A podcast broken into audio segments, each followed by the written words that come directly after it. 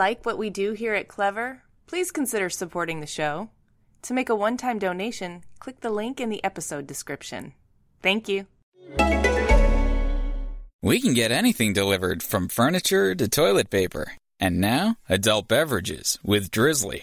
Drizly lets you compare prices from local liquor stores on a huge selection of beer, wine, and spirits, then get them delivered right to your door in under 60 minutes. And right now, Drizly's giving all new customers $5 off their first order. Just enter promo code EASY5 at checkout.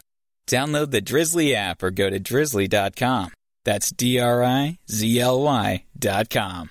I have wasted a lot of time and money on foundations that don't match me, and now I can't even swatch in store anymore. Thankfully, I found the Il Makiage Power Match quiz. It literally found my perfect foundation shade in seconds. Plus, with Try Before You Buy, I was even sent my full size match to try for free for 14 days. But I'm definitely keeping this. Take the quiz at ilmakiage.com slash quiz. That's I-L-M-A-K-I-A-G-E dot com slash quiz.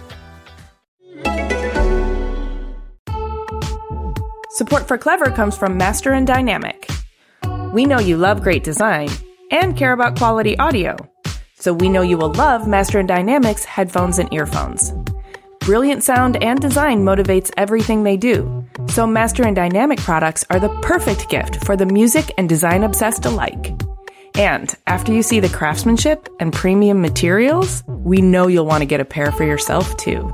Whether you're looking for luxurious and comfortable over ear headphones, portable and power packed true wireless earphones, or an immersive wireless speaker, Master and Dynamic has what you need to upgrade your listening experience. Hear your favorite podcast, clever, obviously, and your favorite songs in a whole new way. Visit masterdynamic.com and use the code CLEVER for 10% off your new pair of headphones. Terms and conditions apply. That's masterdynamic.com.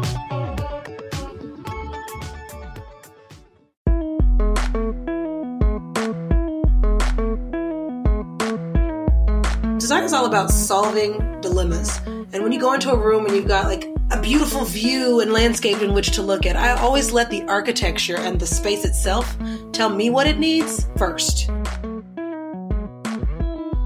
Hi, everyone. I'm Jaime Derringer. I'm Amy Devers, and this is Clever. And today we're talking to interior designer Lauren Makk. You've seen Lauren on TV shows like Trading Spaces, FABLife, and Home Made Simple.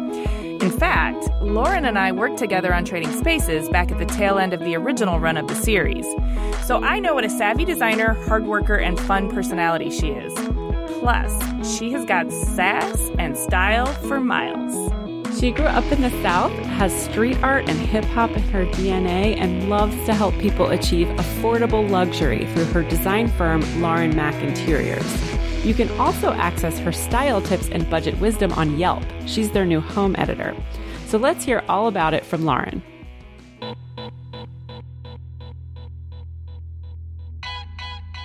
My name is Lauren Makk. I'm from Los Angeles, California, and I'm an interior designer because it's in my DNA. Yes, it is in your DNA. I've seen it in action. but let's go bef- back to way before you were an interior designer when you were just a baby in Oklahoma City, right? Is that where you were born? Yes, that's right. Southern girl. Tell us all about your Yeah. childhood, your family, your hometown. Oh, wow. Well, you know, I grew up in Oklahoma City, right next to the capital of the city. So I'm actually a city girl by Oklahoma standards. you know, I, I was uh, born to a mom and dad, uh, didn't have any siblings for quite a while. My sister wasn't born until I was nine. So I was kind of an only kid, which really afforded my family an opportunity to really immerse themselves in nurturing my my talents. So I was really big into art. I used to love to go to art classes and paint and and draw. My mom was um was a great. She made all of our clothes back in the day, so I used to love to watch and sit her sew. Really? So I just I think I got ex- yeah. That's the country in us. You know, we make our own clothes. Yeah, I love it. And so I just remember watching my mom as a little girl. She'd make our clothes. She would uh, make our Christmas tree decorations. And we didn't have a lot of money, but I didn't know that because my mom always made our home so warm and inviting and friendly and, and decorated so well. So it's just something that I think came naturally early on. was your mom also working or was she a full time, like as they used to say, homemaker? Oh yeah, no, she was she worked. She was a nurse. Okay. and my dad was a dentist, but they were young when they had me. They were in their you know mid twenties, so they were just getting off their feet, you know, getting their careers established, and you know they didn't have their the typical nurse and dental income that we have grown to expect these days. But I also uh, read that your dad was a real estate developer or home flipper. That's my stepfather. Oh, we're getting. was my stepfather. So that's later. That's later. A little later on. Yeah, exactly. Okay. That was a little later on. You know, my parents got a divorce when I was about 14, and that's kind of where things for me really kind of started to accelerate. I was in high school at the time. I was into art. I'd gone to an actual arts uh, high school. My major was was the academic part of it, the IB major, but I took all my extra courses in art and I really just, you know, really excelled in those classes and I was interested in those classes over the math and the science and stuff. And so actually what happened, what really started getting things, the ball rolling on my career was that we had uh some exchange students that would come from Europe, like Germany and Austria and things of that nature. And they were the cool kids. They were the girls that I wanted to hang with, you know, the real badasses, the ones that used to sit behind the bleachers and smoke cigarettes, you know? And that was my crowd. You know what I mean? Mm-hmm. I would hang with those girls, girls and guys. Actually, they were the skaters and the cool kids. You know, I would go back with them, and they they were into graffiti, into street art. And so I remember sneaking out of my mom's house in the middle of the night. Oh, I'm going over to my girlfriend's house, and instead I, we'd be running through the train yards painting. There's a lot of train yards in Oklahoma, as you can probably imagine we'd spend our evenings and nights, you know, painting murals on the sides of trains. And, and they taught me about the, the street art culture, the graffiti culture, you know, how your art gets really shared with the world through that, that mm-hmm. medium.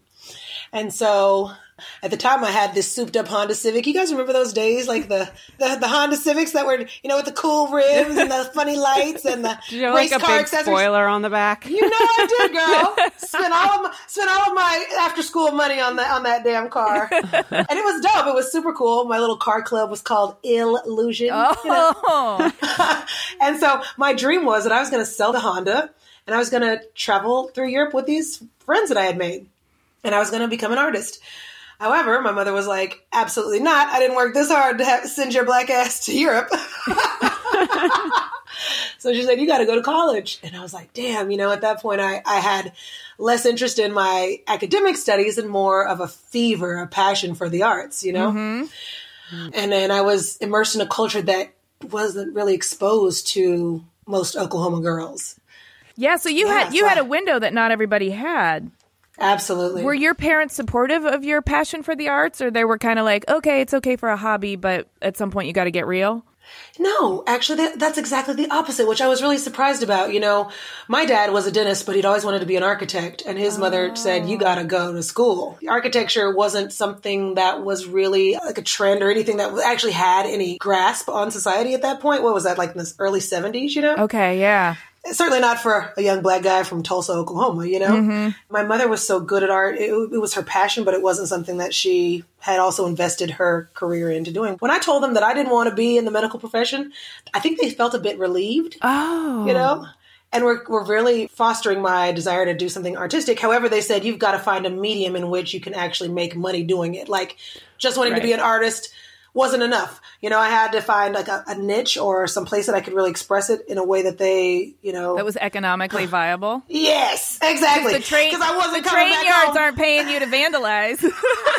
exactly, and and I had several quick run-ins with the law too. You know, plus I'm not fast. I can't run from the police. So my mom said, you know, I want you to be a trained artist. I want you to get the educational background, the business know-how. You know what I mean? Like sort of the things that all you need is four years to get those important things down. If there's some specialty you find and you want to do something else. Go for it. And that was our compromise. So I kept the Honda and I went to Oklahoma State. And is that where you studied interior design, or did you try some other stuff out first? Or No, I, you know what? I, my mom said, you know, if you want to be an artist, you got to find a way to make money at it. So I said, well, I mm. love, love, love art. And I also had this sort of innate. Remember when I told you it's in my DNA? Mm-hmm. When I was a little girl, I'd ha- I had this babysitter that lived around the corner from me, and I would go to her house and I would fluff her pillows. She'd leave the room, and I'd turn her couch the right way, pull it off the wall. I'd fluff her pillows up. I'd, you know, I'd change her little photographs on the mantelpiece. And she'd walk back in and she'd go, wow, this looks great. that that's the kind of weird kid I was. I was always like rearranging things, and I, you know, I'd look at a picture that was crooked and fix it on the wall at someone's house, or you know, I'd go somewhere and make someone's bed. and, uh, just this weird kid, you know. I feel like I kind of had like a like Asperger's, if you will, like about it. It was it, it was something I couldn't help myself. I still to this day will go to people's houses and fluff their pillows. There are worse things you could do in other people's houses. It's true. You're right. so I said, you know what? I think I have something here. Like it was just something that was kind of innate. I was like, well, you know, I really like houses. I, I found it really interesting.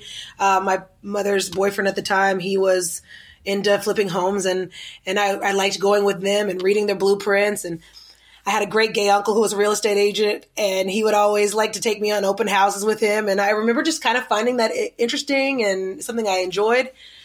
And so when it came to college, I was like, you know what? I love art. I like homes. You know, let's see if I can't just blend this together and, into a career that maybe could work for me.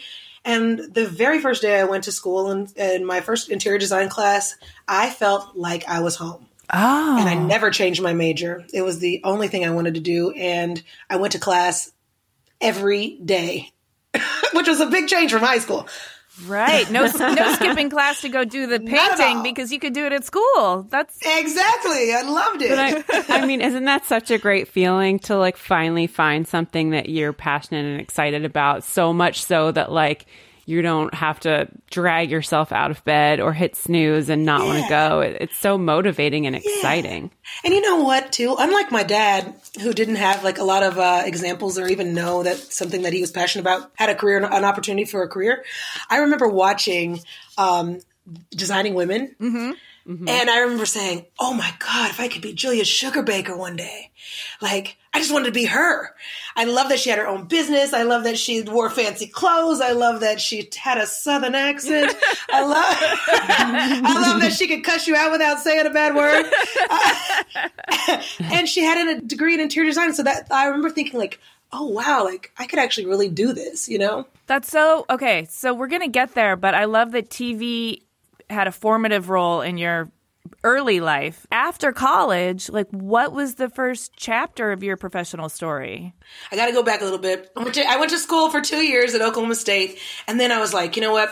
I'm not only in love with this career, I'm I'm good at it.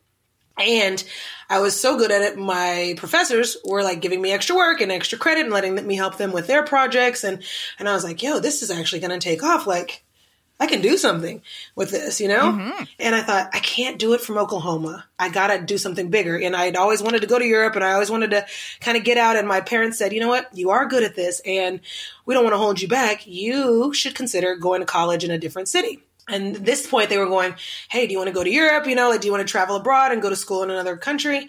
And I really did, but I was still a little bit trepidatious about leaving, you know? Mm-hmm. And so I said, let me just see what I can do. So I actually went uh, to this the dean's office, and they had a national exchange program versus an international exchange program, mm-hmm. which let me pay in-state tuition but go to a school in a different community. And I was like, where is the hub of design? And it was New York or LA, and I like warm weather, so I was like, let's go to to LA and I came to California and I haven't left yet. That's really kind of what started to spark my interest in taking this career to a totally different level because I was, you know, interning for some really cool companies and seeing some things that, you know, I would have never had the opportunity to see if I had stayed in Oklahoma. What are some of those things that you saw that made an impression on you?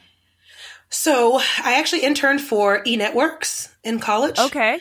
And I, they were going through their company rebrand at the time, which was they were taking their next steps into kind of developing themselves as the channel to the stars or the celebrity driven content that they do now. So they were really hyping up their their facilities and just making it presentable for all of the, the you know, the highfalutin, mm-hmm. that's what we call it in Oklahoma, for the, you know, celebrities that they, that they were trying to court. So I got to kind of get in on the ground up from there, which I thought was really, really fun, just to kind of witness the rebranding and rebirth of a new company. And then I also got to tour, you know, with our college, they would let us tour like sets and go to different television opportunities or go to different movie sets and watch them put up their sets and the stage people and all that stuff. It was just really, really, to me, amazing. It just drew me in like a moth to a flame. I'm really glad to hear this because it sounds like you got a window into really how, how pop culture is constructed. Yes, yes. And so when you're designing on TV, I've always had a sense that you had a real understanding that you're not just designing for the people who live in the home.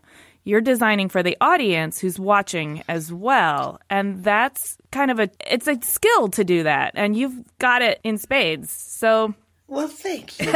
you know, I try I try my best. Design for specific places is is one thing, but designing for the camera and how the camera sees something is a completely different avenue. And you know, to to delicately balance the two, it really is. It does take a lot of thought and a lot of planning. To be honest with you, there's a lot of tricks that they don't teach you in school that you have to learn in the trenches. Yes, but I'm going to go even a step further. But there's a, a certain charisma philosophy and logic behind your design that you have to be able to let the viewer in on in order to help them be invested in why you're doing it. And you're also very good at doing that. Well, thank you. Go on. okay. Okay. So working, being an intern at E and doing all that, that was sort of your first steps into the professional world. And then did you decide that you wanted to get into TV from there? Or did you decide you wanted to start your own No. business or what? You know what? TV chose me, darling. Oh, how lucky for us that TV found you. It just found me. Actually, I'm going to tell you a very interesting story, and I want everyone to pull up close. Okay. My very first job out of college was designing model homes for a very large merchandising firm here in Los Angeles. And what that means is that, you know, when you go to a, these new building home sites and they've got like three or four models with the big signs and the big flags out in front, my company did all of the models for all of those homes. So we did everything from the paint, the curtains, the carpeting, the you know rugs, the bedding, all of that stuff. Mm. And I started as a junior designer and rose really fast because I was good at what I did and I knew how to help build a team. And so we would, we, I was an award winning firm and we won a lot of awards and I was working there for about three years. And then the bubble started to pop on the home building industry. So this is at around 2006, seven ish. Mm-hmm. I could start seeing that my team was dwindling and I knew I was next. And one day at lunch, I was sitting there. Eh, I, the, the girls had gone to lunch, and I was sitting in my car. And do you guys remember those sidekick phones? You know, with the swivel Yeah, yeah, and yeah. little toggle on the side. Yes, yeah, yes, yes. it was like the first phone with the internet. Do you guys remember that? Mm-hmm. well, I was sitting in my car and I said, let me just see what other opportunities are out here for interior design. So I went on Craigslist. And there on Craigslist was an, an ad for an opportunity to audition for a trading spaces like television show. And I was like, well, shit, you know, I got a couple pictures of my work because we had won all these awards.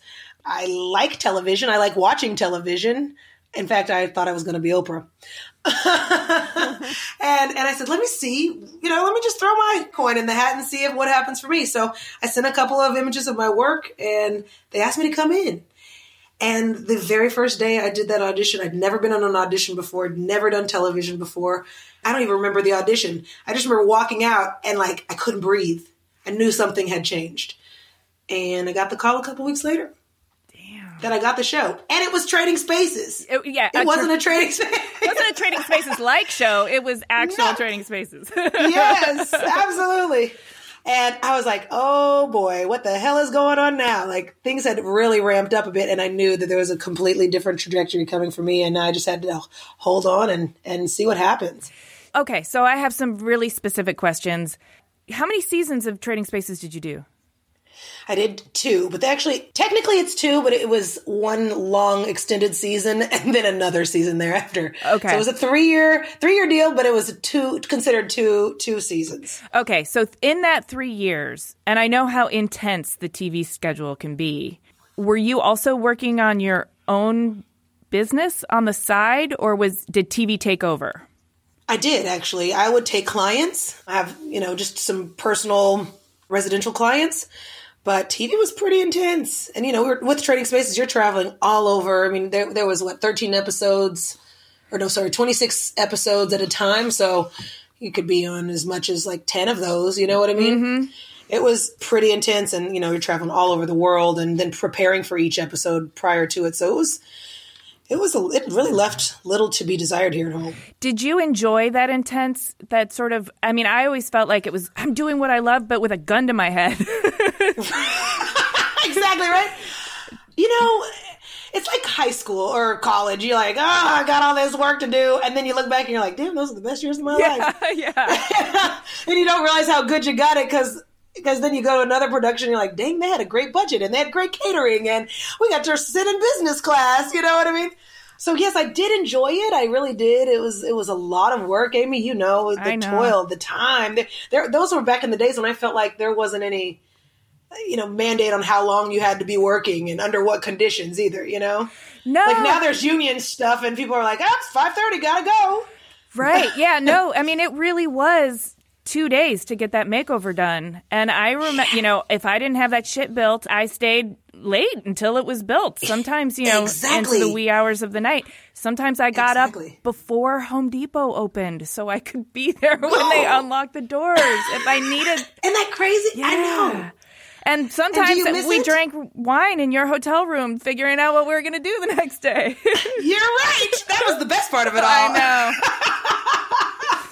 Uh, I remember we, we made uh, I don't know if- I don't remember if you were there or not, but I remember we made like a thousand folded a thousand paper cranes to make this light fixture that I had envisioned and, and like it was an all hands on deck approach and before I knew it it was like 40 people in my room were all smoking cigarettes and drinking liquor folding paper cranes you know? By any means necessary. exactly. Thank God for Amazon. I bet you could just buy a box of them now. You know what I mean? Right. Right yeah it was sort of um work hard play hard mentality for sure i definitely i mean it took a toll because i i don't know about you I, I think it's probably the same but when you get home from those jags you like the recovery time was kind of yes equally It was so intense. You're Yeah. absolutely right. But I, again, I wouldn't trade it for the world. Like looking back and not being in it, now I'm like, man, I miss those days. It was really good stuff. Well, okay, so let's move on from trading spaces because I know you did uh, Drill Team on A and E, and then for several years you did FABLife, which is a daytime talk show in a studio. Which I'm Yes. kind of curious how that is because that seems cush.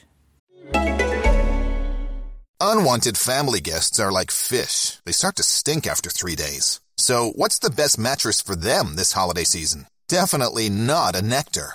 Then they'll never leave. Flip those fish your old mattress and put your human body on a Nectar. Prices start at just $499, and you get $399 in accessories thrown in, a 365 night home trial, and a forever warranty. A fresher deal than your mackerel mother in law, right? Go to nectarsleep.com today. Support for Clever comes from Master and Dynamic. We know you love great design and care about quality audio, so we know you will love Master and Dynamic's headphones and earphones. Brilliant sound and design motivates everything they do, so Master and Dynamic products are the perfect gift for the music and design obsessed alike. And after you see the craftsmanship and premium materials, we know you'll want to get a pair for yourself too. Whether you're looking for luxurious and comfortable over ear headphones, portable and power packed true wireless earphones, or an immersive wireless speaker, Master and Dynamic has what you need to upgrade your listening experience. Hear your favorite podcast, clever, obviously, and your favorite songs in a whole new way. Visit masterdynamic.com and use the code CLEVER for 10% off your new pair of headphones. Terms and conditions apply. That's masterdynamic.com. You have no idea, dude. Okay. Ah, well, first of all, did you see my co-hosts, which were absolutely amazing? I mean, I literally I got to sit next to Chrissy Teigen, the world's most beautiful human being, every day. wow. and like we would share drinks and food and i got to look lovingly into her eyes for hours on end three days a week which i mean i don't know how and the only person who else can say that is john legend himself so that's pretty fucking cool but i also got to uh, you know work with tyra banks which she's an amazing amazing mentor for me she's been really really instrumental in like keeping in contact with me and inviting me places and giving me opportunity that i, I never would have thought i would have and so i'm so grateful to her for even having that show put together Joe Zee is a dear friend of mine. He's uh, he's another. He's a fashion insider, and he's got his fingers on the pulse of everything amazing. And I got to hang out with him. He would invite me to, you know, have go to a party, and it'd be Kris Jenner there, and I'm like, holy shit. We'd walk in with Cindy Crawford, and I'm like, Jesus Christ, I'm a black girl from Oklahoma. that is some high lifery. I'm telling you. Yeah. So I, mean, I, I paid my dues in those trading spaces days, but I feel like that was like the culmination, the cake that I was waiting on. And and you know what? I, I don't say, think that it's over. I feel like that's just another stone to step on along this way. Mm-hmm. mm-hmm. And do you feel like media is going to be a? Is that something that you're still drawn to, like a moth to a flame? You know, once you've been bitten, it's hard to get out. I I can't, I can't see myself doing anything else. Well, I can't see you I doing anything it. else either. well, I'm really grateful, especially right now. I have a, a, the new opportunities that are in front of me are even more wonderful. Like I still get to express my design talents. These last few seasons of Home Made Simple, which is on the Oprah Winfrey Network. Hello, Oprah's my boss. and also, you know, traveling around the community, this country, and getting to work with Yelp I'm the home editor uh, for Yelp, which is an amazing opportunity. I get to go on all kinds of fun talk shows and morning shows and news shows and really uh, share the amazing request a quote feature that they have now and talk about design and DIY. And just, I'm so blessed to have these opportunities. Yeah, so you're still doing all these media and, and TV related gigs. So, yes. um, how has that affected your professional practice? Like, what does what does that look like now? Are you still taking on clients? How how is that yeah, working? Yeah, well, so it's really great because I get to it diversifies my expertise. I'm meeting all kinds of great people. I mean, like I said, go, I'm the home editor for Yelp. Going out and being able to share their message with other people, I get to talk about real estate. I get to talk about renovation. I get to talk about DIY, and so it really like helps me to kind of broaden my strokes, if you will, like so that people don't just see me as a designer. I mean, I am a real estate expert and I know a lot, a lot, a lot about it. So it's fun fun to be able to share that everywhere. So let's talk about your creative process because okay. I'm more interested, I think, in how you approach interior design. I, I'd love to just hear a little bit more about, like, when you walk into a room or a space, or when you meet people for the first time, like, what's the first question you ask them? You know what? I always refer to my clients and what their needs and, and desires and goals are. But my very first thing is going into the space, and I need the space to speak to me. Mm-hmm. A lot of times, it's uh, design is all about solving dilemmas. And when you go into a room and you've got like a funky shaped room or a weird architectural feature or a beautiful view and landscape in which to look at, I always let the architecture and the space itself tell me what it needs mm-hmm. first you know, I solve the I solve the problem first. You know, like it can be as simple as for your for the for the people who are listening right now, it can be as simple as like, all right, if I'm going to use this room as a TV room, where am I going to put my TV? Okay, there. Now, from there, I can know how to figure out where I'm going to arrange things, how I'm going to put things in this space, you know, what I want to do for the rest of the, the area and the, the rest of the space in the home. Like, it's about that first. And then I always ask my clients, of course, what they like and what they, you know, colors and fabrics and shapes and blah, blah, blah. But I always ask my clients what they don't like too. It's really important to know what people absolutely don't want to see in their homes first.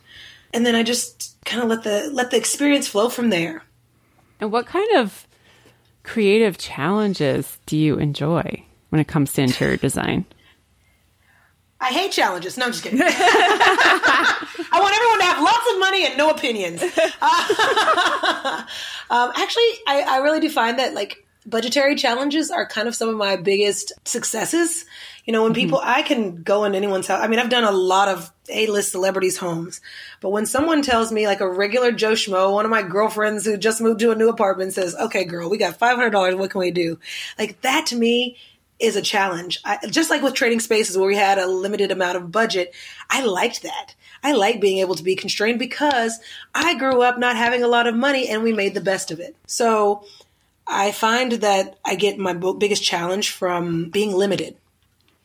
Mm, yeah, sometimes restrictions can really force you to be even more creative than you yeah. would if you had every option possible. Yes, but that doesn't mean I don't still like really rich clients. okay, okay, we heard it. You put that out there in the universe. Everyone who's listening is rich, call me.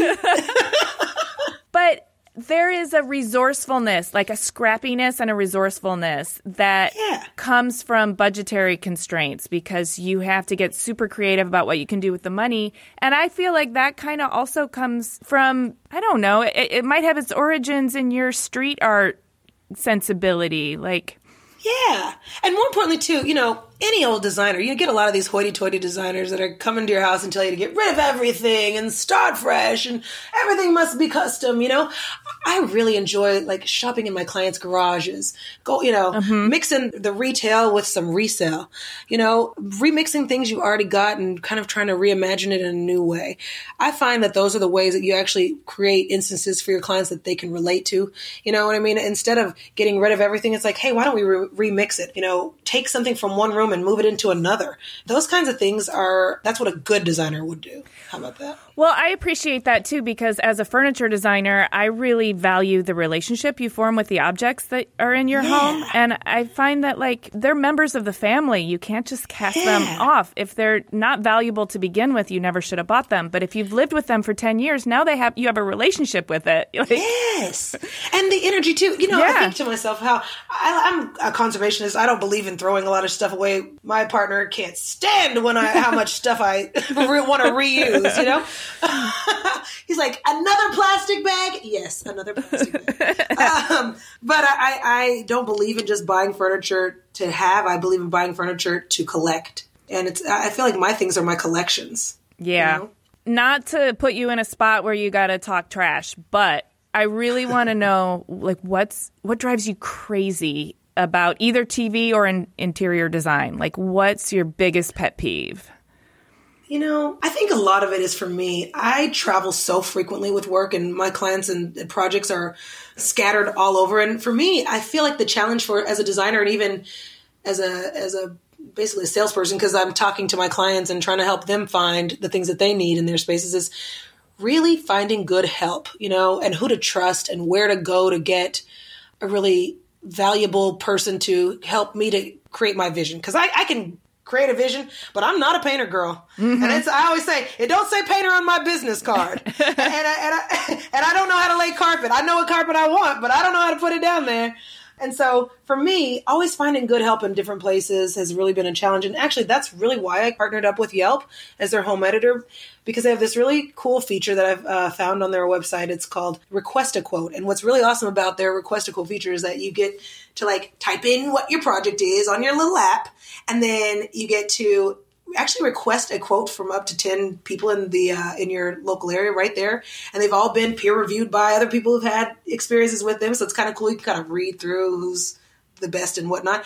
And then within 24 hours you get 10 quotes back exactly right then and there. So that's been one of my biggest things that i've learned in this career that's really helped me because i'm super challenged by finding the right people for the right job. Now in television, what's my biggest uh, challenge? Finding a job. Keeping a job. Right. you know, television, television is fickle. And, you know, one day your show's on and the next it's not. Yeah. And right now for television, it's a lot, especially in, in, in our areas, Amy, it's, it's, uh, you know, flipping houses. And if you don't flip, flip houses, then you're kind of, kind of screwed. when I started this, this life, when I started television, I said, you know what? What do I want to do with this? Like, where do I see this career going? How do I see, what, what do I want to be? And I, th- I said, you know what? I'd like to be the next Martha Stewart. I want to be a black Martha Stewart. You know, I want to I want to take this career and do something amazing with it. And there's just not crafting shows on TV, you know? Mm-hmm. Even like cooking shows now, they're like challenges, you know? Yeah. And, and there's just not those like those old like Bob Ross style, you know, instructional videos about how to do something, but I'm going to bring it back, baby. So that's what I was going to ask. Like, if you could pitch and sell your ideal television show, what would it be, and what would your role in it be? Okay, so I love DIY classes and workshops. In fact, I had just to give you a little background. I had before I had Preston, my son, I had uh or before I even met his father, I had um moved to Hawaii. And when I got there, I said, you know, I'm going to do this. I, I moved there on a whim. I went on vacation, fell in love with this fine Samoan man. Oh, honey, with his glistening muscles and beautiful green eyes. It was a it was a vision.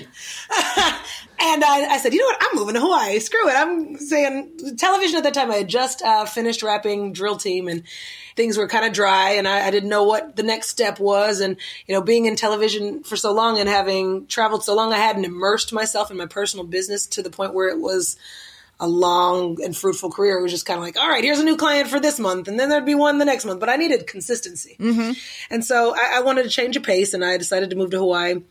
And there, I, uh, things really took off for me, and I had amassed a ridiculous clientele um, just by self promotion and and consistently putting myself in front of the community. And I started getting bored with design there because it's an island. There was three furniture stores. There was one Michaels. you know what I mean? Yeah. I, I was I found myself like, you know, making my own art to hang on people's wall because I was literally there was literally nothing there to use in terms of decor and all of these things.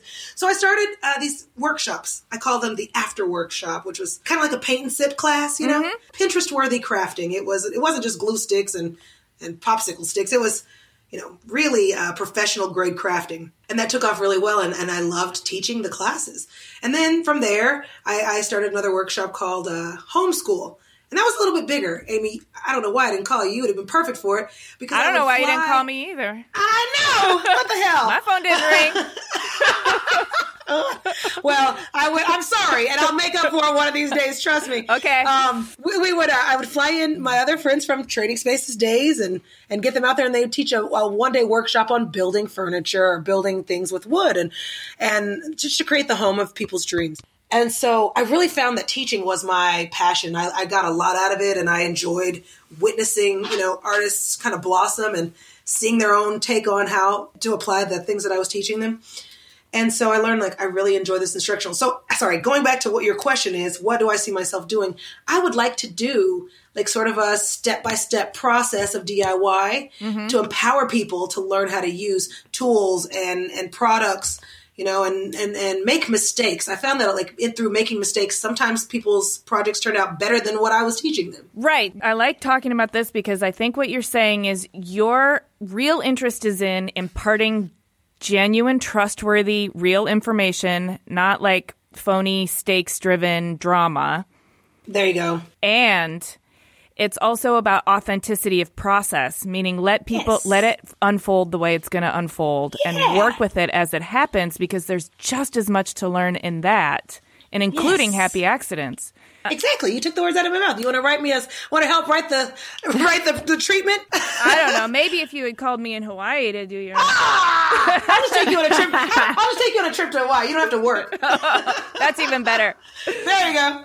But I, I, I, think of like Bob Ross meets Paula Deen without the crazy shit. With no racism. Then, yeah, with no racism. Bob Ross meets Paula Deen meets Martha Stewart meets Lauren Makk. Yeah or Oprah. Yeah. You know, I, my vision for it just to kind of like make it a little more fun and useful would be to have like some cool celebrities. Like, can you imagine me and Justin Bieber making a DIY project? Like, how rad would that be? And getting to know something about them too. Yeah, I love it. That sounds fun.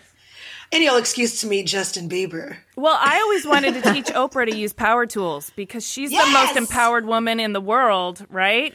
Yes. And have you ever seen Oprah with a power tool? No, I haven't seen it. No. No. I haven't either. And I've watched damn near every episode all 25 years. Do you have any um like creative superpowers? Like would you say you're an expert in in a specific thing? You know, I don't think anyone's ever fully all the way con- I, I hate to use the word expert because oh I I hate the word expert. I hate it. Right? Oh, oh sorry. I hated the Sorry. No, no, no, no. Jaime, you use it. It's fine. It's but Lauren and I and I have had to define ourselves as home improvement experts or lifestyle experts or design yeah. experts, and I've always felt like, ah. I hate being in the position where I'm the one who's supposed to have all the answers and teach yeah. you all the information oh. when I want to be the one asking questions. Hence this podcast. Uh, now I'm the yeah. one asking questions. you know what though? I, I, always tell clients and people there's a thin line between do it yourself and screw it yourself. and I think like I'm constantly toting that line. I am only I'm a teacher, I'm a guide, I'm I, I, allow people to express themselves and create stuff and mess it up too. And like I screw up often. I cannot tell you my career what you see right now in front of you is the highlight reel. You don't see the times that I fucked it up a lot. and I'm sorry to the people that I did that to. I'm so sorry to my first clients. Oh, I mean, uh, I, I would love to know like something that that happened. See, oh like, my god! What, I'm, what I'm, did you I'm, fuck like, up? Like, cringing. is there anything funny? yeah, I can tell you two examples that come to mind immediately. I, when I was in college, I had this part-time job at this uh, company called A Designer's Eye. It doesn't exist anymore, but it was kind of like a, I don't know, you'd hire people. I don't know how you, what do we even have on our internet now? It's kind of like a, and you know, you, they have the nanny services where you go in and type in your project and then they send you a nanny or tell how many kids you got and then they send you somebody at your house. Oh, yeah, yeah. It was like that. People would reach out to them through the internet. This is in the infancy of the internet, by the way. So it was really before its time. But this company would basically be the liaison between you and a designer and they would send a designer to your house. So I was in college. I was like, eh, yeah, I know how to paint your cabinets. Sure. and so I went one time. This this couple had bought this beautiful ranch home in in in California, and I was like, they were like, oh, we'd really like to paint our cabinets this weekend, and I was like, sure. I had never painted a cabinet in my life, and I just I remember seeing the goopy streaks, and it was like drying, and like, and I was like trying to save it by adding more paint, Oh and like, no! And it's gumming up, and yeah! and I hadn't I hadn't prepped him right, and like I had no idea about what I was doing, but I was like, you know, ever so confidently, like, yeah, we can do it and then another another client had asked me had wanted a bathroom renovation and I chose these awful pictures. I don't know what I was thinking. They were like shells and then and it had like the, the original tile, which was like pink and blue original tile. And you know how that is in, in LA. It's like really, you know, amazing tile. But mm-hmm. I tied it in with these goofy shell pictures and painted one wall purple and like, oh God, girl. I cringe. I cringe. I die. I'm so embarrassed. Like I, I, I want to meet them. I want to make it right. I want to make it right so bad. It's like the one that got away. I feel like I slept with my first Tinder date. You know what I mean? Like that's the feeling. That's the look on my face. first night sex. so yeah. needless to say, that one's not in your portfolio. not at all. Not at all. but you know what? I, I really appreciate those people wherever they are. I hope they're listening now because it really it made me the woman and designer I am now. I know my limits. I know what I'm not good at. You know, that's why I call in the experts. Uh, I'm not a painter.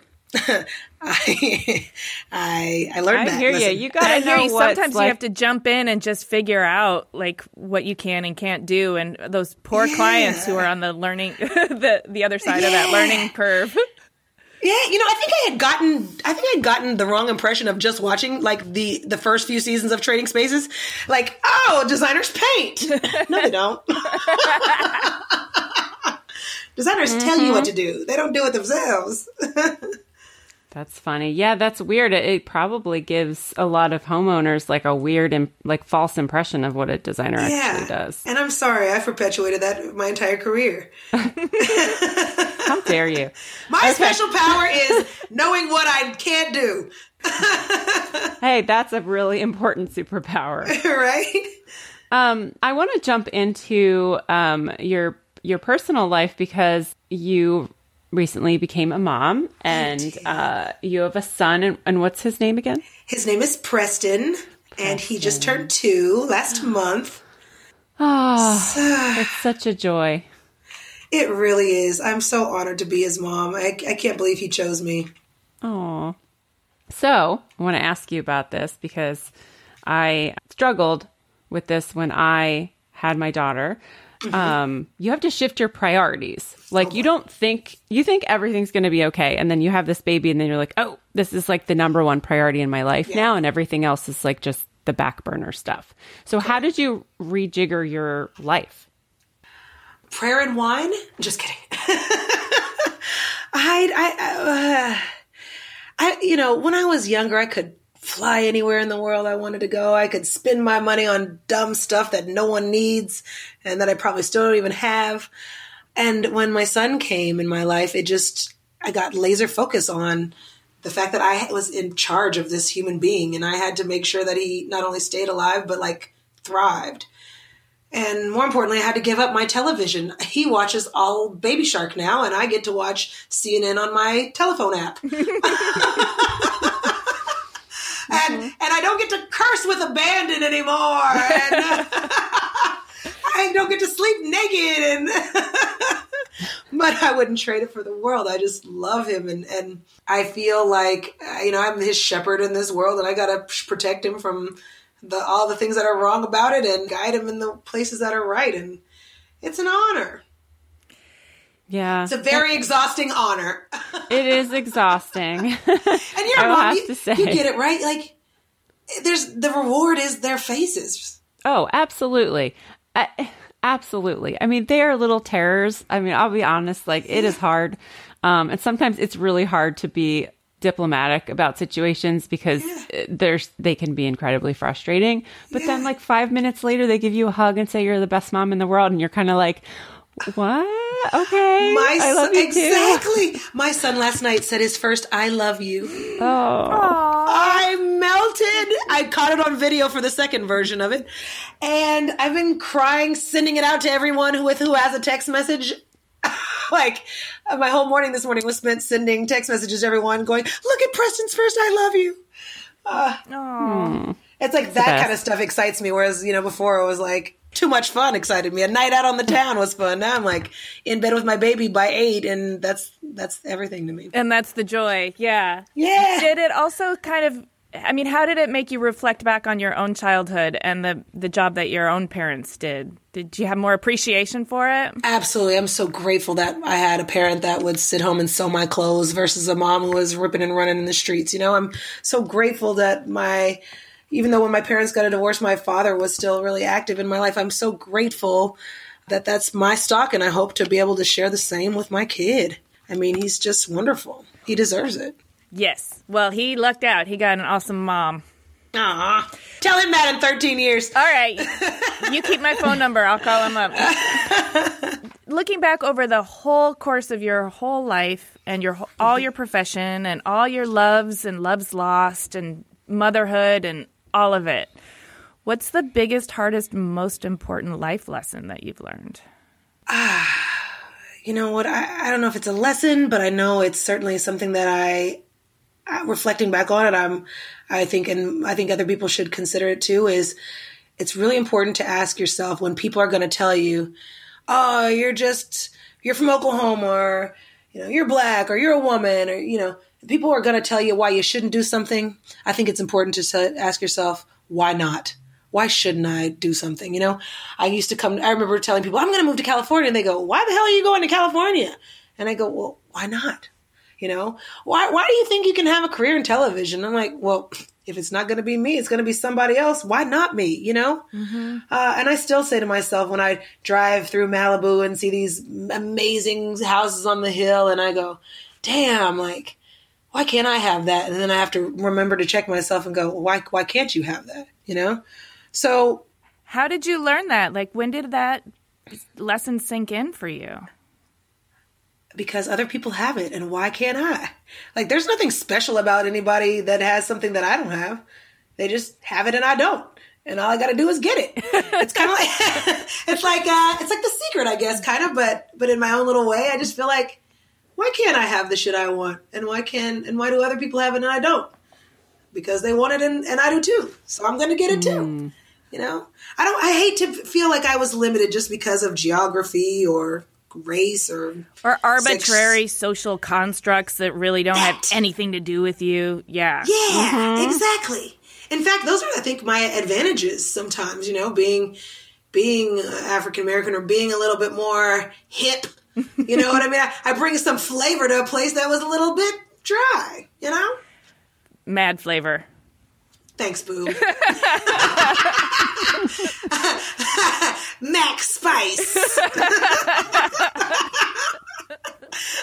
if I don't bring flavor, I certainly bring wine, and that'll get you in any door. okay, so so fast forward to the future. If with this attitude if there's nothing you can't do and there's nothing that you want that you can't get what does your life look like 20 30 years from now? Ah you know i, I, I hate to g- use this as a model again. I think i'm going to be a meld between a, an oprah and a martha stewart. I, you know i want to have an empire. I want to have a legacy left behind. I want to have things and pe- i want to have products in people's homes and i want to empower people to to not feel trepidatious about doing or living the life they love, they want. I want to leave an impression behind where people feel good about being themselves, about creating things, about um, living in a world that's a little bit more tailored to themselves and, and tailored to others. And I hope I'm kind and courteous to everyone around me. I, I really want to spread good shit around. I mean, you know, you hear a lot of people in Hollywood who, who who aren't nice and but pretend to be on TV. And I really hope that people say Lauren was a really nice person, whether she was on TV or not. And and I really hope that I, I like I said, I want to be able to create things that that aren't disposable, that people can have in their homes, that are uh, approachable, affordable, that last, that are good. Yeah. I'm interested in the idea of legacy. A lot of the females that we talk to don't bring up legacy. Really? Yeah, I don't know why. I think a lot of times maybe they have children and so they sort of understand their children are their legacy, but I, or maybe it's too bold to think that we could make such an impression in our professional lives that we could have a lasting legacy. But I like that you said that. It's an empowering yeah.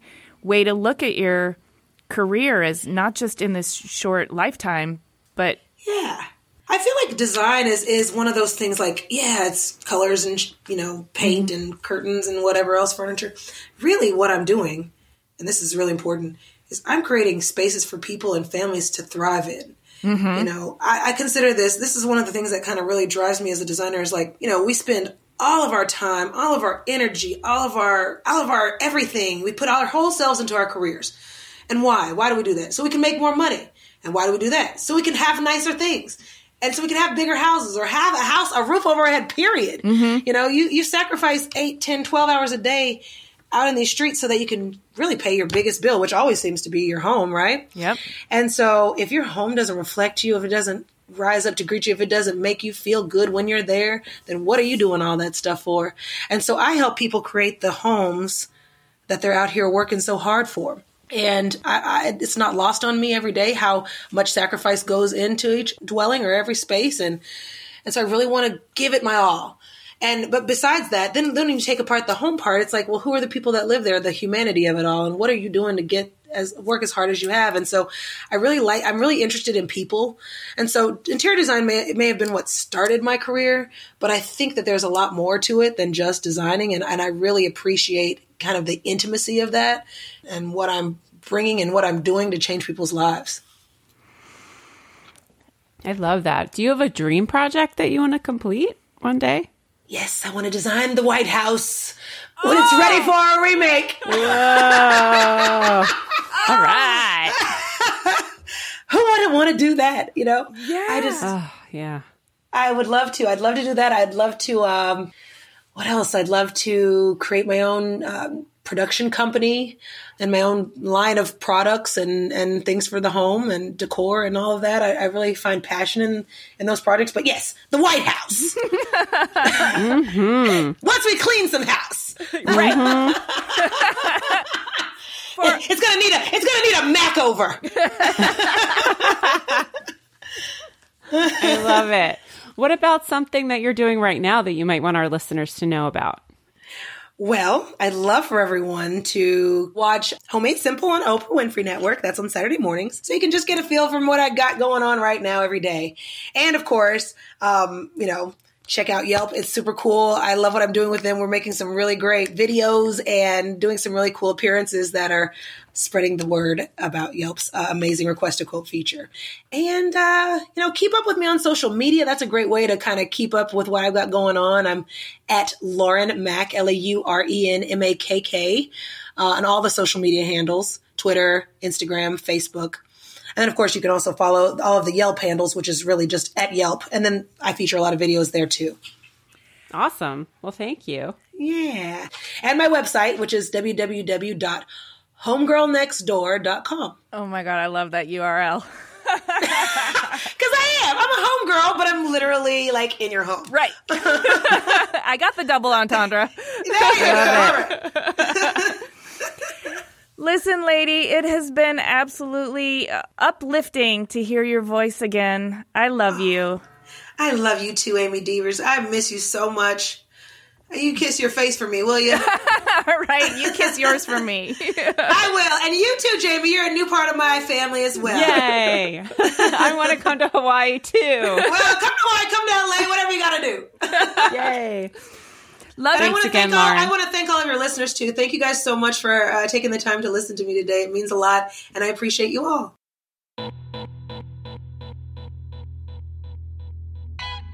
Well, she's a burst of energy and fire and sass and joy.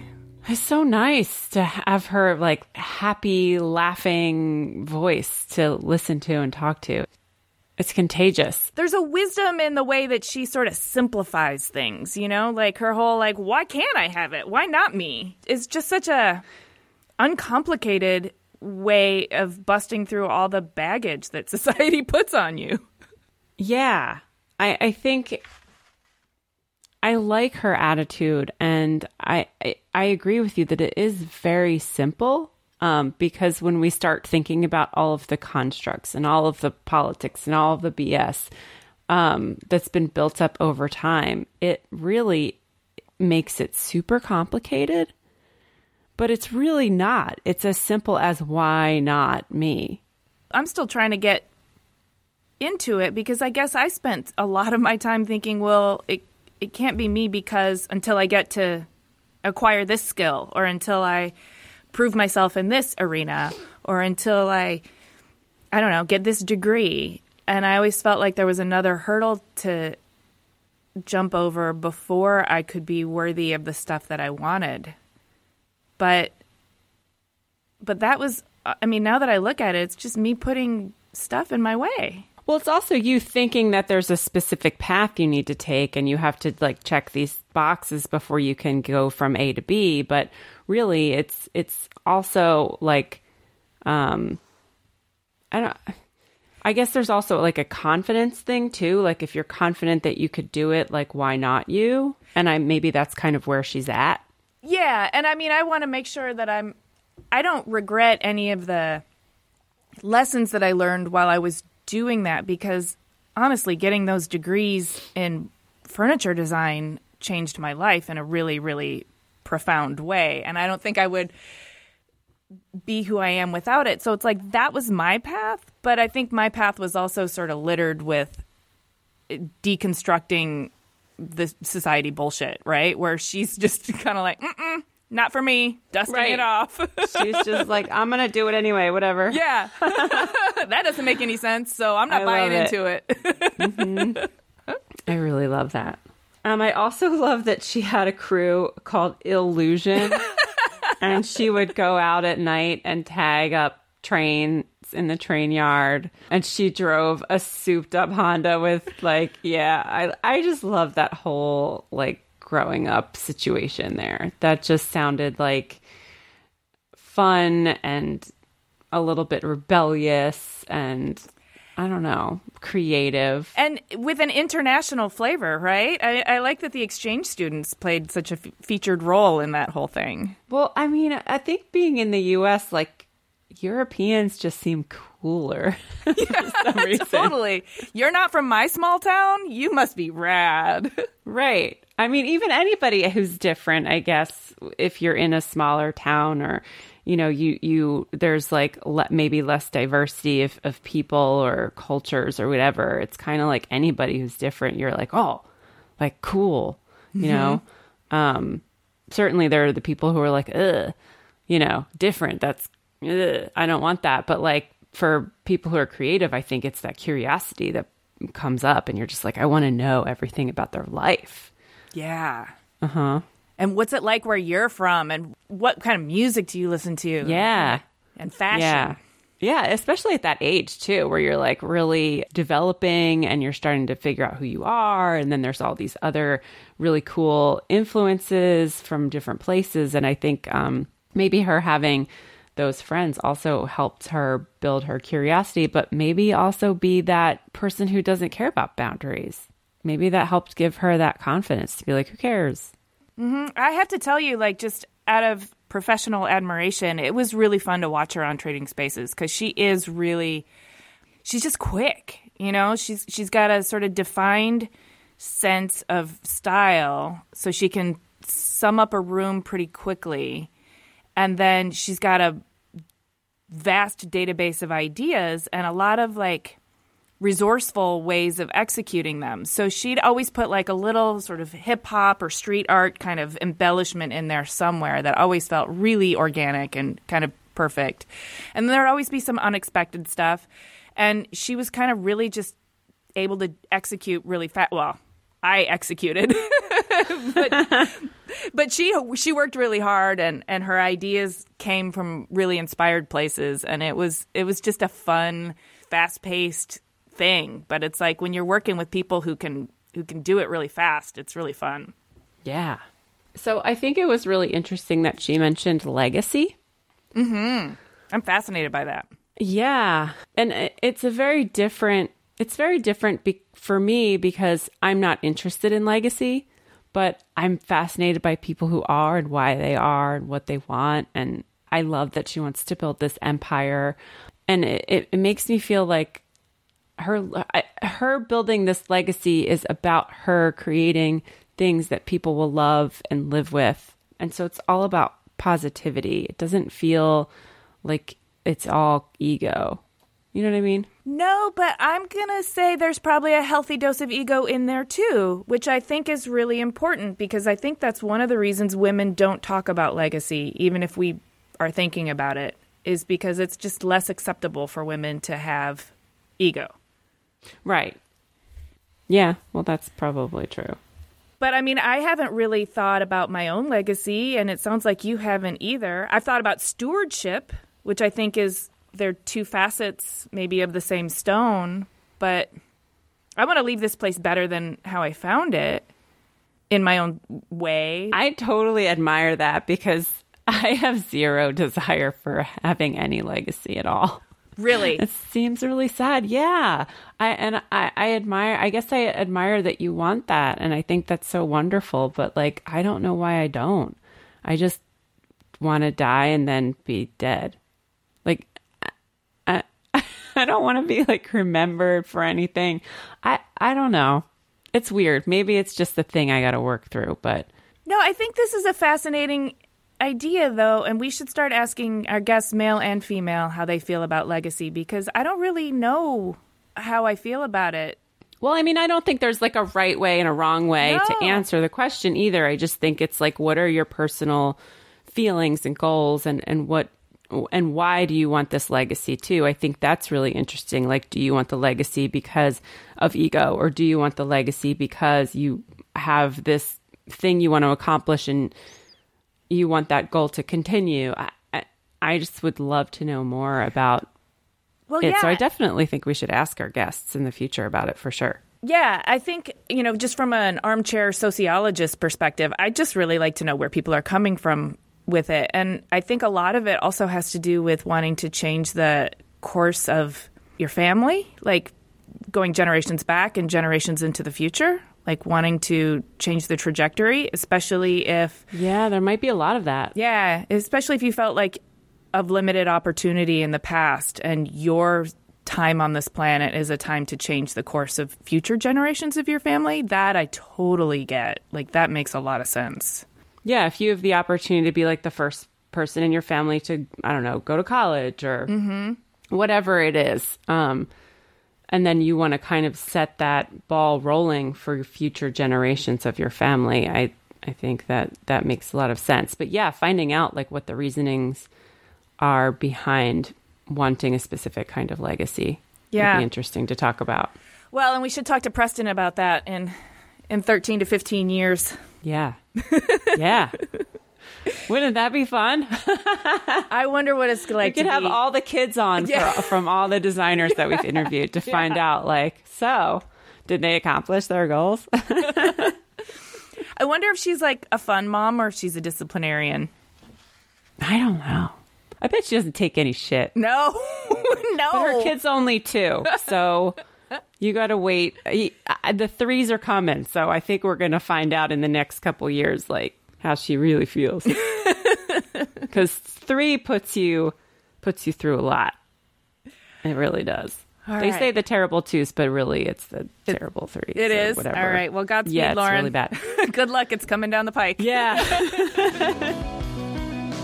Thanks for listening, everyone. To learn more about Lauren and to see images of her work, you can click the link in the details for this episode on your podcast app or go to cleverpodcast.com where you can also sign up for our newsletter.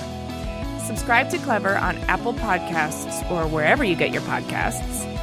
And if you're in the mood, please rate and review us. It really helps us connect with new listeners and share all of these great stories. We also love chatting with you on Twitter, Instagram, and Facebook. You can find us at Clever Podcast. Clever is created, produced, and hosted by us, Amy Devers and Jaime Derringer, aka 2VDE E Media, with music by El Ten Eleven. Clever is proudly distributed by Design Milk.